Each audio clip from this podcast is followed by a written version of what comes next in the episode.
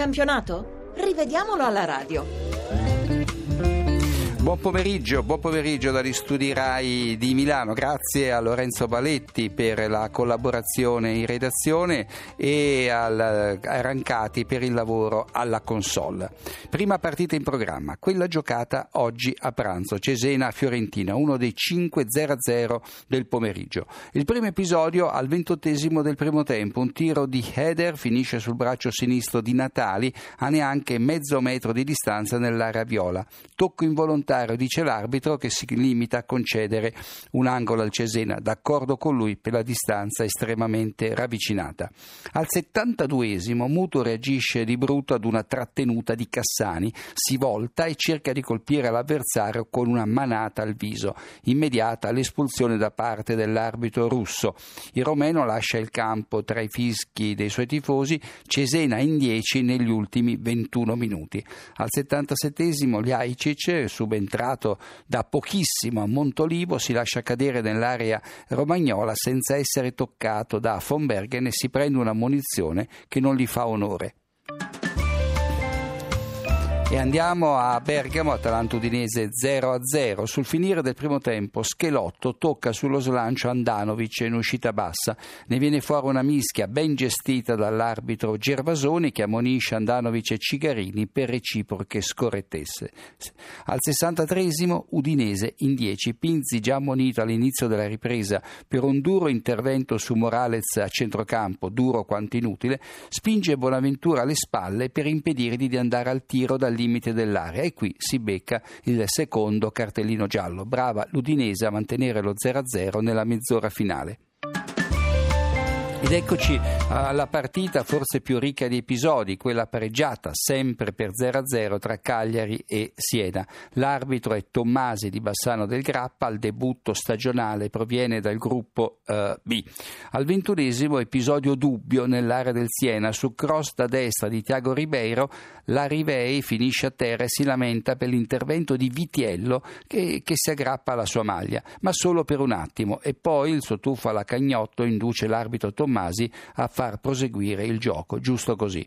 All'ottantesimo il direttore di gara, su segnalazione dell'assistente Galloni, ferma un contropiede del Siena per un inesistente fuorigioco di Mannini lanciato ad Agostino. Inesistente perché Mannini è in linea con Astori e in mezzo all'area c'era Calaiò tutto solo.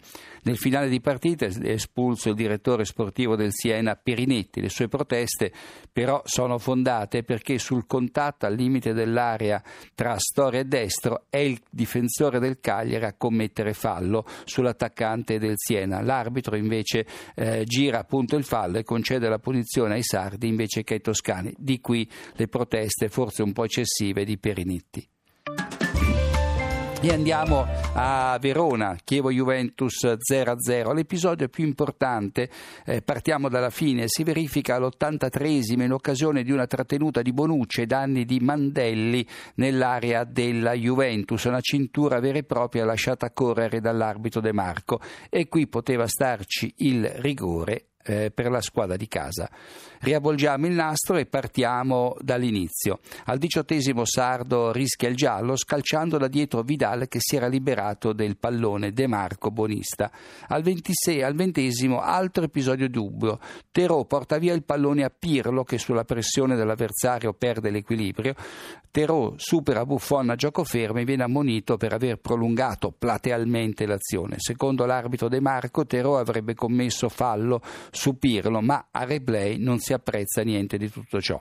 Al quarantesimo fuorigioco di Krasic vanifica un'azione d'attacco della Juventus impreziosita da un passaggio in profondità di Marchisio, giusto, ma prima che il centrocampista tocchi il pallone Cesar prende per il braccio Vidal proprio al limite dell'area e lo fa volare a terra senza che l'arbitro intervenga. Manca così la punizione alla Juventus e manca il giallo a Cesar che avrebbe meritato di essere ammonito ammonito già al trentunesimo per una gomitata ancora su Vidal a pallone lontano.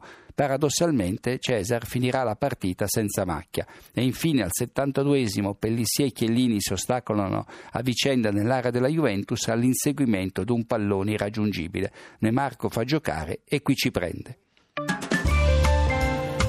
Eccoci a Marassi, Genoa e Lecce 0-0, due episodi. Al 35esimo l'arbitro Gava interpreta correttamente un'azione d'attacco del Genoa. Al limite dell'area Tomovic eh, tocca il pallone quanto basta per mandare fuori giri Palacio che sullo slancio perde l'equilibrio e cade nell'area salentina. Non c'è fallo insomma di Tomovic su Palacio e comunque sarebbe stato fallo al limite dell'area e poi il Genova gioca gli ultimi minuti in 10 in seguito all'espulsione di Calazze che riesce nell'impresa di prendere due ammonizioni in pochi secondi per proteste e tutto per un fallo di Antonelli su Corvia giustamente punito dall'arbitro. Va bene l'attenzione, ma un giocatore esperto come il Giorgiano non può perdere così facilmente la calma. Allora ecco gli episodi principali della nostra moviola sul Novara Bologna. Al quarantesimo il portiere del Novara Uicani in uscita alta si scontra, pensate un po', con il compagno compagno di squadra Morganella e riporta la frattura del setto nasale oltre che lo spostamento della mandibola. Abbiamo saputo dal nostro inviato che in questo momento il portiere è sotto i ferri. Al 45 un intervento in scivolata di Morleo su Marianini al limite dell'area scatena le proteste dei giocatori piemontesi. L'arbitro, eh, dovere di Roma, fa giocare perché non c'è contatto, resta però la pericolosità del gesto che meritava l'ammonizione. Un minuto prima del gol di Ramirez che porta in vantaggio il Bologna nel recupero del primo tempo, Paci colpisce il palo di testa e l'arbitro, su indicazione dell'assistente Liberti, fischia un fuorigioco molto dubbio. Figuratevi che polemiche se Paci avesse segnato. In questa occasione l'assistente avrebbe fatto bene a starsene con la bandierina abbassata. Al 55 Raggi rischia grosso quando in scivolata all'interno dell'area rossoblù toglie il pallone a Meggiorini con merito e fortuna. Attento l'arbitro che fa proseguire il gioco. Al 57 il direttore di gara, che nel, soprattutto nel primo tempo è stato molto permissivo sul gioco duro, espelle l'allenatore del Novara Tesser per proteste. In discussione la posizione di Ramirez in occasione di un contropiede del Bologna, per il tecnico era in fuorigioco, per l'arbitro no, e la Moviola dà ragione al direttore di gara. E infine Acqua Fresca scatta in linea con l'ultimo difensore del Novara Radovanovic quando si invola verso la porta avversaria e segna il secondo gol del Bologna Bologna al 63 E così abbiamo concluso eh, tutto quello che riguarda la Moviola.